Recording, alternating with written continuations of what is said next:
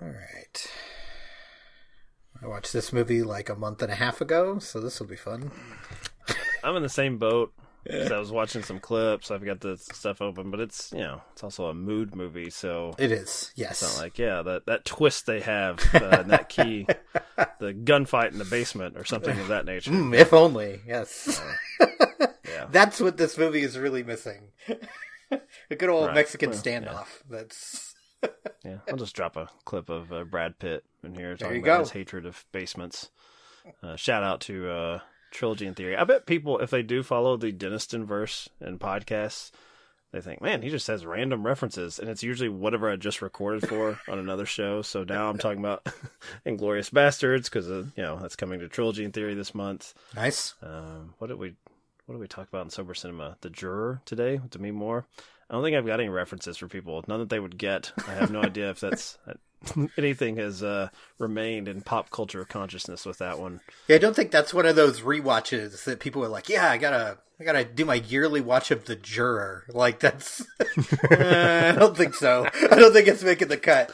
I started lamenting. I'm like, hey, the numbers are kind of kind of off on this uh, Bed of Roses episode. I was like, curiously, the sober cinema base as such as they are, uh, really responded to From Dusk Till Dawn. That that got downloads, but Bed of Roses pass. I mean, So our audience are made up of perverts, which is Yeah. that's fine. We've I mean, that. they found their own. That's Yeah, All of my emotions feel the same, feel the same. If you don't like where this is going, look away, look away.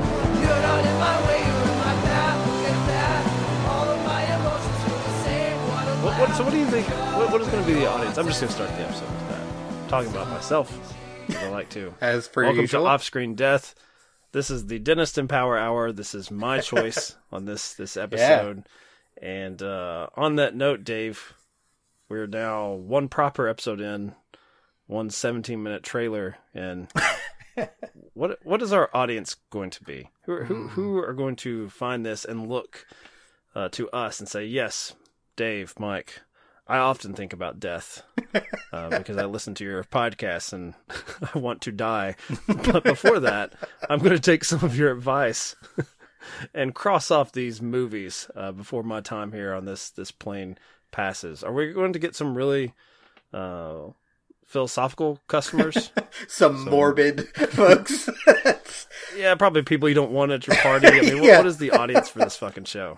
I mean, I think the audience for this show is obviously like any movie podcast. You, you're gonna you're gonna need to get like the movie lovers, like not just people who watch their like five movies a year, but people who are like, hey, I really want to enjoy this art form and kind of expand my horizons, but also in there kind of want a break in the middle of it too. Like because there are some people who are just going to watch like oh i gotta you know watch this list this afi list of uh, all these movies. I have to watch them all or i have to watch them all in a row.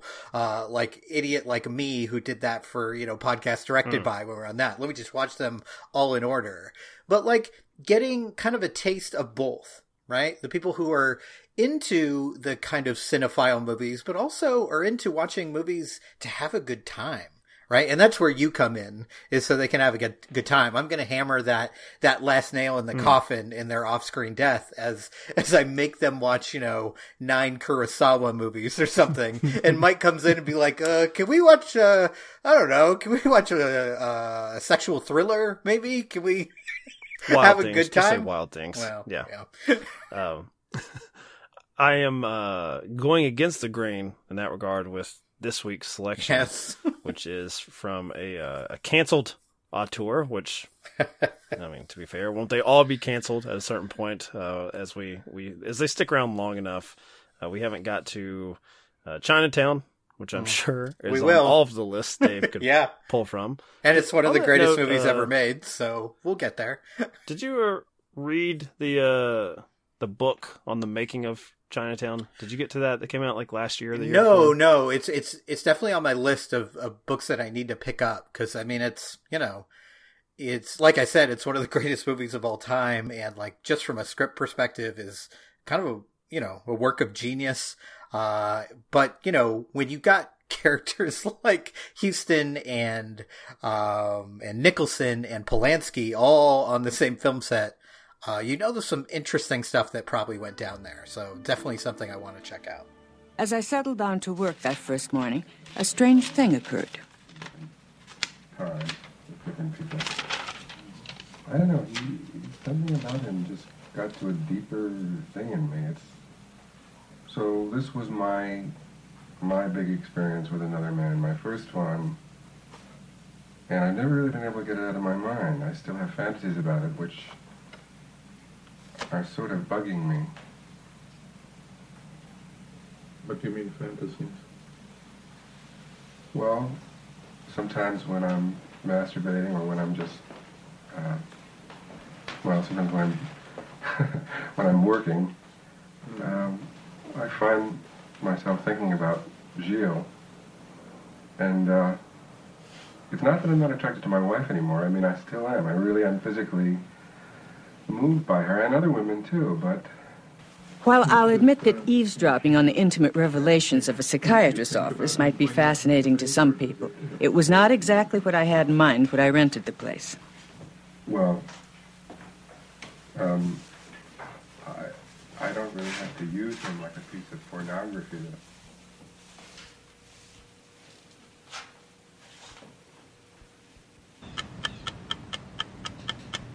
I worked hard all day, and the work came very slowly. Beginning a book is always the most difficult part for me, and by late afternoon I'd become tired. I lay my head down and closed my eyes, and I guess I dozed off. I don't know exactly how long I was asleep, but one of the pillows must have slipped down off the vent because I gradually became aware again of a voice. It was a woman's voice, and it was such an anguished, heart wrenching sound that I was totally arrested by its sadness. I just know that I woke up during the middle of the night. And time passed and there was strange shadows. I began having troubling thoughts about my life. Like there was something about it not real. Full of deceptions. But these these deceptions have become so so many and so much a part of me now that I, I couldn't even tell who I really was. And so, suddenly I began to perspire. I sat up in bed with my, my heart just pounding. And I looked at my husband next to me. And it was as if he, he was a stranger. And I turned on the light and woke him up. And I asked him to hold me. And only after a long time did I finally get my bearings. But for one moment earlier, it it was as if a curtain had parted, and I could see myself clearly. I was afraid of what I saw. And what I had to look forward to. And I wondered. I wondered about ending everything. There's a lot of that in my uh, my canceled auteur auteur for asshole uh, that we're doing here with Woody Woody Allen's Another Woman. Now I'm uh, already off of the premise, and that I'm supposed to uh, pick the erotic thrillers, Huh? the trash, and instead I went with this extraordinarily very thoughtful, somber film. But I blame you, as I do for most things, my lot in life, because you. Well, I flipped it on you. Wilder, which yeah, I, yeah, I, you I went, with the fun route. popcorn entertainment. Yeah. However, I am keeping with my premise in that, and, and you've kind of proved this point in our, our conversations when we, we previewed this. Uh, you know, if you listened to our, our episode on the apartment, we thank you for sticking with us. Um, I'll try not to repeat ourselves too much here, uh, and that you had never heard of this this movie. So Right. Woody Allen's very famous filmmaker, uh, infamous now, but this is one that because he has such a long list in his filmography, there are going to be some that slip through the cracks. But this is a far cry, and I'm throwing shade at something I've not seen, but I'm just pulling it out of thin air. Uh, the Curse of the Jade Scorpion. Sure. this is not one of those throwaway sort of silly movies of his. This is uh, very serious minded. It is about, well, I was saying let's pull in the uh, philosophy majors. It's about a philosophy professor who is very comfortable in her life and is taking a sabbatical from work, and she rents out an apartment. There we go. I bounced off your fun little frolic that included suicide. Thank you, Dave. And stupid Where hats. in my film, stupid hats. in my film, we have our lead character who is able to, um, not on purpose, but just through, I guess, the ventilation uh, of this apartment that she's renting out to just work in. So we're also talking about someone in a different tax bracket and sort of elite level that she rents a, Right. a space for quiet time oh, the dream. quarter space. In uh in New York too. Let me rent a fully furnished apartment just to type at a, uh desk in there. She can overhear um what would you these patients uh that are trying to you know get out all of their secrets to a licensed healthcare professional and our damn main character here is prying on their lives mm-hmm. not on purpose, but she's intrigued by what she hears. And what does she hear, Dave? She hears Mia Farrow talk about her empty existence and how basically she has come to the conclusion that life has no meaning. So Gena Rowlands then starts to question her own sort of place in the world. And this is someone who, up to this point, we can surmise that she's very comfortable with the choices that she's made. She's very accomplished, successful. Uh, she believes that she has maybe not the most passionate marriage, but one that uh, has a solid foundation. a nice business just- arrangement marriage. They, they figured it Well, out. she's married to Bilbo Baggins. Bilbo Baggins, who is very vanilla. Right. Not a sex king, Bilbo. That is. I look to shout out to all the fans who have disappointed already, either with my choice of a Woody Allen film or the fact that I'm not going full on erotic thriller. I will fix this next week. I promise you. I'm uh-huh. going with back to back picks. Sex. Sex with attractive people coming up. Attractive person being cheated on by an even more attractive man cuckolding him. It's coming. It's coming. Just not this episode. Although there is uh, an element of cheating as the uh, sort of the different friendships that reveal themselves, these uh, possible romances uh, that were put to an end out of I don't know decorum. Dave, this is not what Exactly. proper people do. Yep. Um, so this is the first time watch for you. I, I was introduced to this on my War Machine versus Warhorse podcast. I don't remember what the theme was. Um, but Ben Zook there, my co-host on 99 from 99, is a big Woody Allen fan, and he was sort of happy, like I'm happy to give to you. Here's something you probably have not heard of.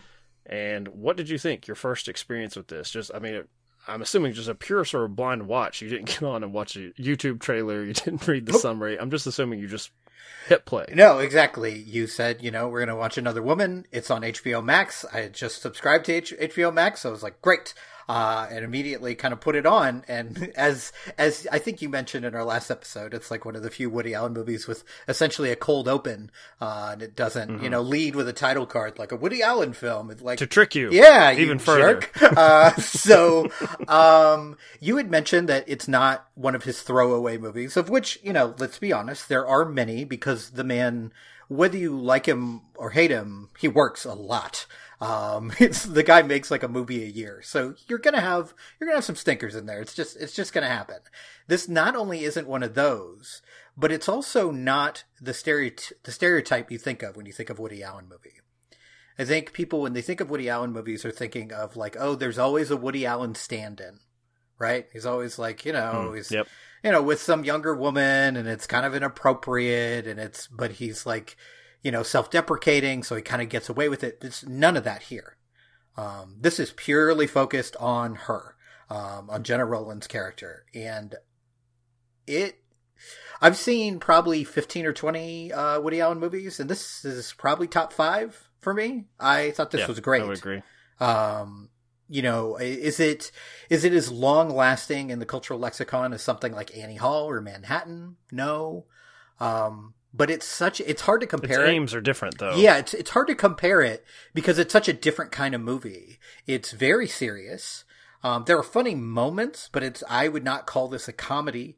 uh, in any sense of the word. It's more, as you mentioned, about a woman who probably for years never thought about whether she was happy or not. Didn't even occur to her until she heard someone else's life was empty. Someone else who maybe she thinks like, especially when she meets her, thinks like, oh, your life isn't awful. And then she starts thinking about her own life and how empty it is and the losses that she has suffered as far as her family goes, like who she still talks to and who she doesn't, um, and who she lost contact with, what friendships were like for her when she was younger. I mean, it goes, it goes pretty deep in a, in a pretty short amount of time. Um, and you know, I think it's helpful that you have Gena Rowlands here as, as your lead character. Like, I was in like within the first five minutes. I'm like, okay, you got you got her doing voiceover, and the movie's focused on her. All right, I'm in because I think she's you know one of the most gifted actresses of the last of the last 50 years. I think she's incredible, um, and it it takes turns that Woody Allen movies don't usually take because it is very self serious.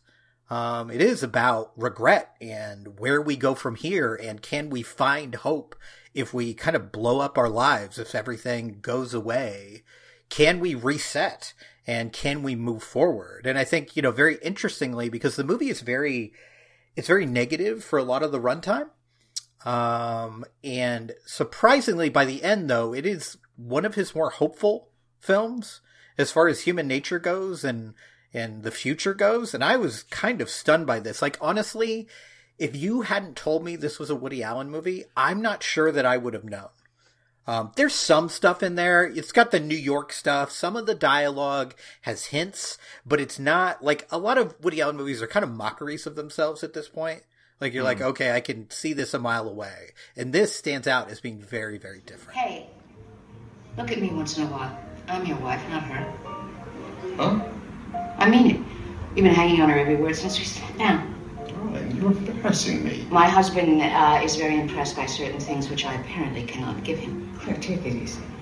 Do you deny? He's been looking into your eyes uh, for over an hour. I don't think that you heard one word that I said. You're a little drunk. If you'd rather be alone with her, why don't you just hey, Claire, say... now just stop it. This is foolish. We're just having a nice chat. Don't, don't do that. Don't play so innocent with me. This wouldn't be the first time it's happened. Stop this. What does that mean? Let's go, Claire. I'm sorry, baby. We've been in this situation before where you so innocently wound up causing me to doubt my whole life. Claire, you're being awfully theatrical. I don't know what you're talking about. We didn't just drift apart, Marion. I withdrew. You're not talking about David. And you do know. I know I never had the slightest interest in him. But you knew how much I cared for him. I never had anything to do with him, and I never gave him a shred of encouragement. Yes, that's not true. Your conversations were full of subtle flirtations, full of meaningful little looks and little gambits designed to seduce. That's so untrue. And you've held that against me. He couldn't see anything except how infatuated he was with you. We never spent a single moment alone. I never had anything to do with it. And I say that you seduced him. You just you turned it on whenever he was around. Maybe maybe you didn't even know that you were doing it. Claire, let's get off the subject. It must have seemed very bland to him after he met you. Oh, this is nonsense. I mean, to have backed off of a close friendship because of some fantasy? Sure, I brought it on myself. I was so proud of you. You were my best friend. You were so witty and so quick, and I was so naive. Of course, you would want David to fall for you. He was exceptional. But I never accepted any of his overtures. I told him he was going with you, and it was out of the question. But by that time, you had what you wanted. That's absurd. I really believe that you may not have realized what you were doing. This is outrageous. You should never drink. I swear to you, it was never in my not consciously or subconsciously or think any other way. Just think about it sometime. You should be the actress.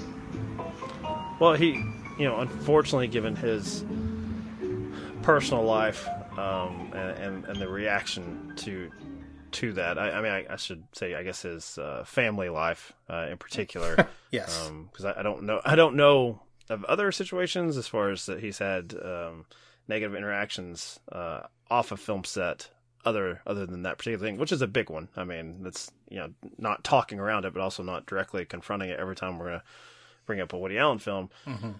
But I'm introducing that because the unfortunate aspect of that all is that he um, either writes, directs, or both women very well.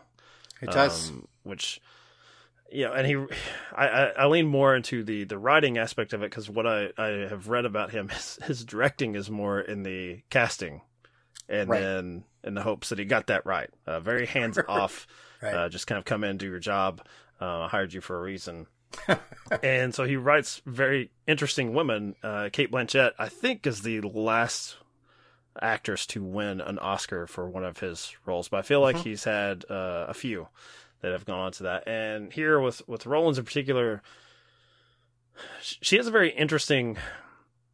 She has a very interesting part that could be it could be very bland. I, I mean, it's it would put it in a different genre, but in- particular in the rom com genre, which you probably expected, you bastard, that I would I would lead with that. But there you go again with the apartment. So you know, cutting my legs out from under me. Uh, oftentimes, it's a staple in a rom com um, that a very successful, accomplished woman, uh, her personal life is a mess, her love life is a mess. It's it's a well known trope that Sure. I think even if you appreciate the genre, you kind of wince and then hope just to make the best of it with the you know the silly bits and the romance. You have a little bit of that here, but what I found most interesting is even though there are confrontations, like I hinted at, the um, the lack of passion in the bedroom that she shares with Ian Holm, when she that comes to mind, and she just is direct about it. She's very direct, and one could maybe say cold. Uh, I would say she's a problem solver, which I find very hot. Like, just let's just attack this. Okay. Get out in front of it. Um, not beat around the bush here. Uh, Bilbo Baggins, let's do it on the fucking floor. What would be wrong with that? Uh, but what I found most interesting about the movie is even though there are some of those uh, challenges to other characters in her life, and you have one where uh, a previous friend she runs into who That scene uh, is rough. has been waiting, has been loading the gun. Yes. Uh, not literal gun. There's um, I don't want to mislead on HBO Max. There's a gunfight uh, in a basement as we started this conversation, but they are in a tavern, and um, she has fallen out with this woman, and her friend, this actress, has very good reasons. Has been personally slighted um, because she feels that Roland's character manages to somehow stay above the fray uh, while put planting little seeds of doubt in those closest to her, or uh, maybe little seeds of judgment in them. She has uh, never seemed to respect uh, her brother, but a lot of these conversations, like that one, take place in her own mind. She doesn't have the ability. There, it's either a dream or it's just like a daydream where she just kind of lets her mind wander, and suddenly you drift into this uh, almost fantastical setting. And one one sequence in particular uh, is her uh, watching her life kind of as a stage play with characters that we've seen throughout the film. And I think that's why this is playing into all right, Mike. I'm gonna task myself with with selecting films that were not initially well received. Here is the Washington Post uh, review for this. That is a, I guess, a giant splat on Rotten Tomatoes. Uh, here's the pull quote that they used. Uh, Rita Kempley says, "Once again, Allen has mistaken unfunny for serious, feeling the breath of immortality on his shoulder," which is, I think, basically a way of saying, "Stop being so fucking pompous. Get back to telling jokes. Get back to bananas, funny man." Like, uh, I think that's fair stylistically, and I, I wanted to ask you if you did you ever feel that maybe his uh, director's hat started to make you uneasy as far as how high-minded and dreamy this was getting, or or were you taken away with the performance so much that you didn't mind that you felt like this is a one-sided conversation with one person doing all the talking, with these these memories and her own sort of self-doubt creeping in? Oh yeah, I didn't mind it at all. Actually, um, I thought, I thought it was just kind of full of good choices, including there's a there's a sequence where she's kind of reliving a conversation with her brother, um, and I love the choice of not changing the actress, not using makeup, not just having her appear as she does now. because this is a one-sided conversation. This movie is almost wholly internal. Um, and you mentioned cold, and that was that was something I was thinking while I was watching the movie. Is that she she is cold on the surface. Like, yeah, she's a problem solver. I like I like that kind of spin on it. But Hot. but Hot. she is, you know, she is a little distant from everyone. And the journey of that character is finding that warmth underneath. And that if if she wasn't cold from the beginning, then I I don't think the movie works. I don't think there's any discovery because that is what she's discovering by the end of this is that she does have a heart and that she does care and that she does want to be wanted and want to connect with people like that that whole like having sex on the floor conversation is it's probably the funniest part of the movie to me because they're having this conversation about fucking on the floor, but they're having it very intellectually and very like, well, mm-hmm. would you want me to? Do you want to want me to? Like it's like okay, guys, like it's fucking. You just you do it. It's not. You don't have to have this big discussion about it.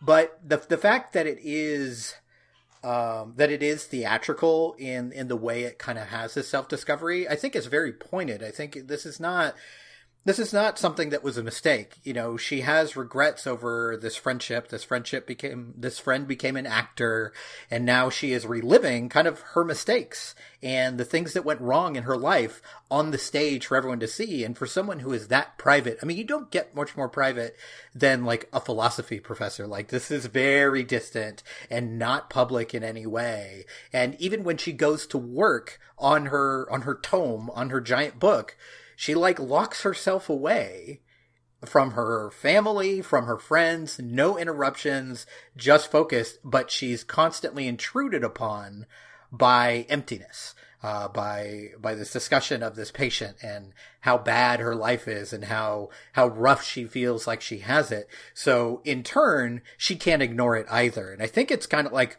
honestly like it's kind of brilliant. Like I'm loath to like give a lot of compliments to Woody Allen because like eh, you know it's not the safest thing to do at this point. But this is like dir- direct direction wise. Like I'll take this over Annie Hall and Manhattan. Like I think he's making Okay. he's making strong choices here. Like you had mentioned in those movies, especially like you can't okay, I cast Diane Keaton. I'm gonna let her Diane Keaton it up all over the place, and it'll be fine. Um, but he has a lot more control here, um, and is making a lot more specific choices. That's not to take anything away from Rollins, because to to give this performance that is at turns very cold and it turns very open is is pretty impressive stuff. Like she does a lot of great work here, but he also puts her in a position to succeed throughout this entire film.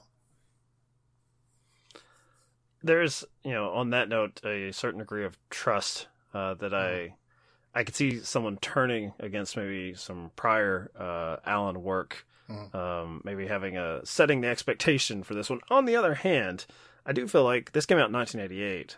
That there was still a string in the mid 80s of him veering a little bit more serious in his relationships. That not everything was building to a gag Right. or a punchline. So uh, maybe it's just maybe this is the one that just pushed uh, this particular Washington Post critic too Right. far. Like That's enough. I'm done here. I mean, the only thing, the only thing that threw me off in this movie, because like you know, you have the cold open and then it's like a Woody Allen movie. Then I realized like, oh god, it's a Woody Allen movie with Mia Farrow. Like, oh boy, this is going to be rough. But there's like none of that stuff. It doesn't delve into the stereotypes of his career like a lot of his earlier films did. we were talking about uh, the Purple Rose of Cairo over on Trilogy and Theory just this morning. Now, this this episode, depending on how lazy I am, uh, should be out before then. So I'll spoil that slightly in that uh, here I am doing two Woody Allen movies uh, on podcasts, and uh, in that one I said, you know, I've never much cared for Mia Farrow. Just don't like her on screen, and the reason. which I, I knew I'm like all right this is dangerous territory Yes. um, and this would not be the the finest because I I really came to uh, adore her in the Purple Rose of Cairo. oh, she's great Uh, there. Here, um, she I mean she's often playing fragility. Yes. Like she is like a raw nerve on screen, and I find that uh, you know if I'm digging the uh, character of Marion, played by Rollins, as being uh, a sex goddess because she's logically going to go through how we're going to have sex on the floor. Uh, Farrow's almost open wound, uh, sort of like on the verge of a breakdown thing, which she's very good at. Uh, yeah. is obviously very disconcerting to me, even yes. as someone just watching her on the screen. so, I think why I took to this premise so much is I do find myself more in the Marion camp, where I don't really understand what Mia Farrow's character of Hope is going through, and I don't think that Marion does either. Right. I, I think it's just almost a curiosity uh, that this woman can be that unrestrained uh-huh. uh, and sort of honest about her own self doubt and her own failings in life. Because um, I, I, I, see Marion as kind of one of those uh, really like boorish kind of Republican types, uh-huh. Uh, like the ones that uh, say you know don't don't let poverty dictate your life because it, it, it's yeah. it comes mm-hmm. across that way mm-hmm. where she has a lot of blame that she assigns to um, her ex husband uh, who was a man in a advantageous position a, a, maybe inappropriate position of power when their relationship uh, started. Uh, which is also interesting. Maybe Allen. Yeah, uh, definitely. Yeah. um, but with her brother in particular, who she views as a failure, and seems like it seems like the end result is all she will judge um, the sort of the scope of their life on is like, well, you must have made poor decisions to right. get to that point. Um, and in some degree, she's she's lying to herself because while she may be successful in one field, she clearly starts to realize that she's unhappy.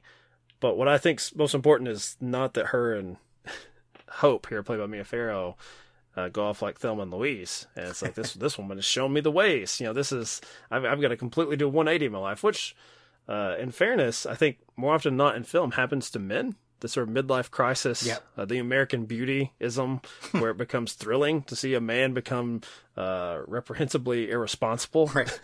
become like a child for two that. hours. Yes. uh, yeah, that was the theme of 1999 with Office Space and Fight Club. All of that. We we think, oh, this is delightful and fun. Um, I do think that it's scary when a woman uh, sort of announces in that way. I think that's why when I mentioned Thelma and Louise, it was like for a few months it was a controversial film. Yeah, because it it's like what what are these women doing this, and why are they seen as heroes? Why is this a mainstream hit? Another woman is not that. Um, and I'm, I'm, sure if anyone has gotten this far, they're like, Jesus Christ, Mike, what are you, what are you picking this whole, what does it all mean type thing?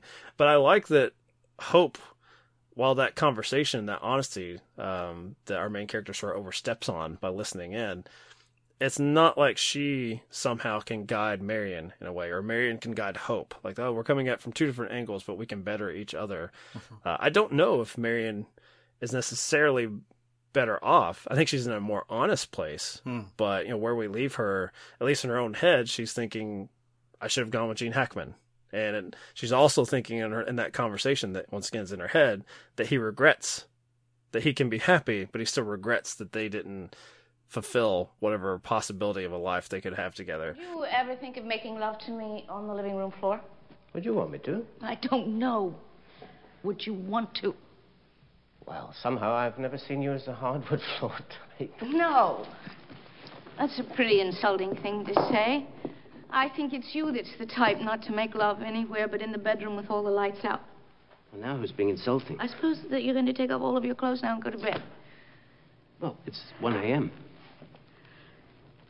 Look, let's just try being honest with one another. There's not much passion left in this marriage anymore, is there? Is there not? I haven't noticed. Oh, don't be so aloof. I'm trying to tell you something. It's not erotic anymore. Well, was it ever? Was it not? Marion, I'm tired. We rarely sleep together anymore. And when we do, it's by the book. It's the same routine. I know exactly what you're going to do and in what order.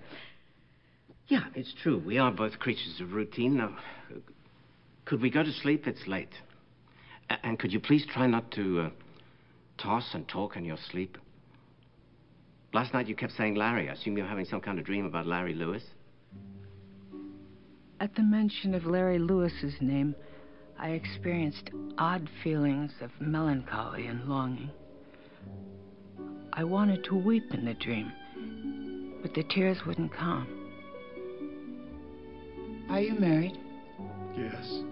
You knew I got married. Oh, yes. Yes, I had heard that. Larry wants us to move back to New York, but uh, I don't. We've had such a nice time in Santa Fe. Are you happy? I'm happy. I don't. I leave you too. I'm sure you have a lot to talk about.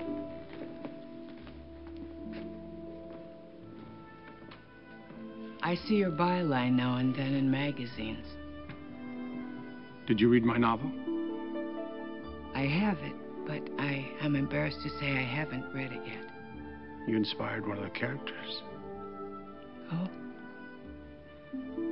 I hope you weren't too rough on me. I wrote of you with great love. Your wife is lovely.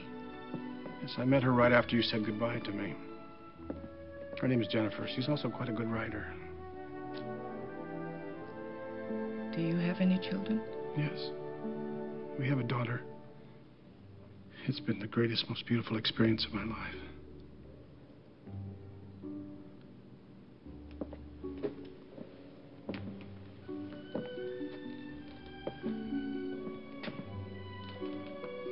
You ever think of me? Do you ever think of me?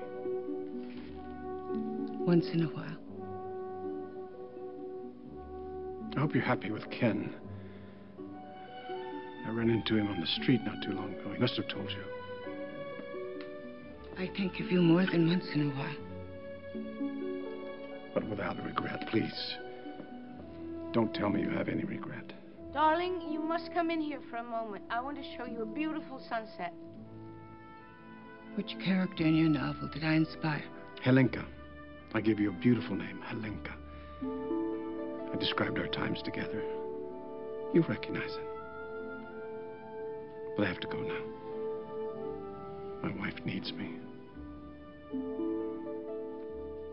So, I, I'm interested. You said that you think that it kind of resolves in a more like a happier place. Is that coming from your your background as a mental health professional? That getting to that honest place is inherently better than the lie that she was living with Bilbo Baggins, not I- fucking on the floor. I'm gonna keep going back to that. I'm gonna keep trying to sex this thing up. um, it's funny because you know right before you started talking, I was thinking, man, she just should have stayed with Gene Hackman. Uh, things would have been a lot better. Wow. That's- Okay.